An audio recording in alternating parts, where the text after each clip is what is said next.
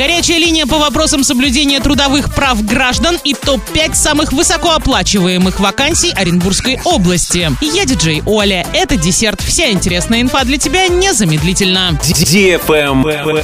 News. В Оренбургской области на основании данных региональной службы занятости составили топ-5 самых высокооплачиваемых вакансий. В список вошли предложения. Инженер-теплотехник Оренбург с зарплатой 120 тысяч рублей, начальник отдела в городе Новотроицк с зарплатой 93 тысячи, главный геолог в Орске с зарплатой 90 тысяч, врач-педиатр Абдулинская межрайонная больница с зарплатой 80 тысяч рублей, главный бухгалтер Сакмарский район с зарплатой 70 тысяч. Более 3400 специалистов сейчас требуются в торговле, строительстве и транспорте. Еще около 1800 на предприятия обрабатывающей промышленности. Кроме того, в списке вакансий 800 врачей и 470 учителей.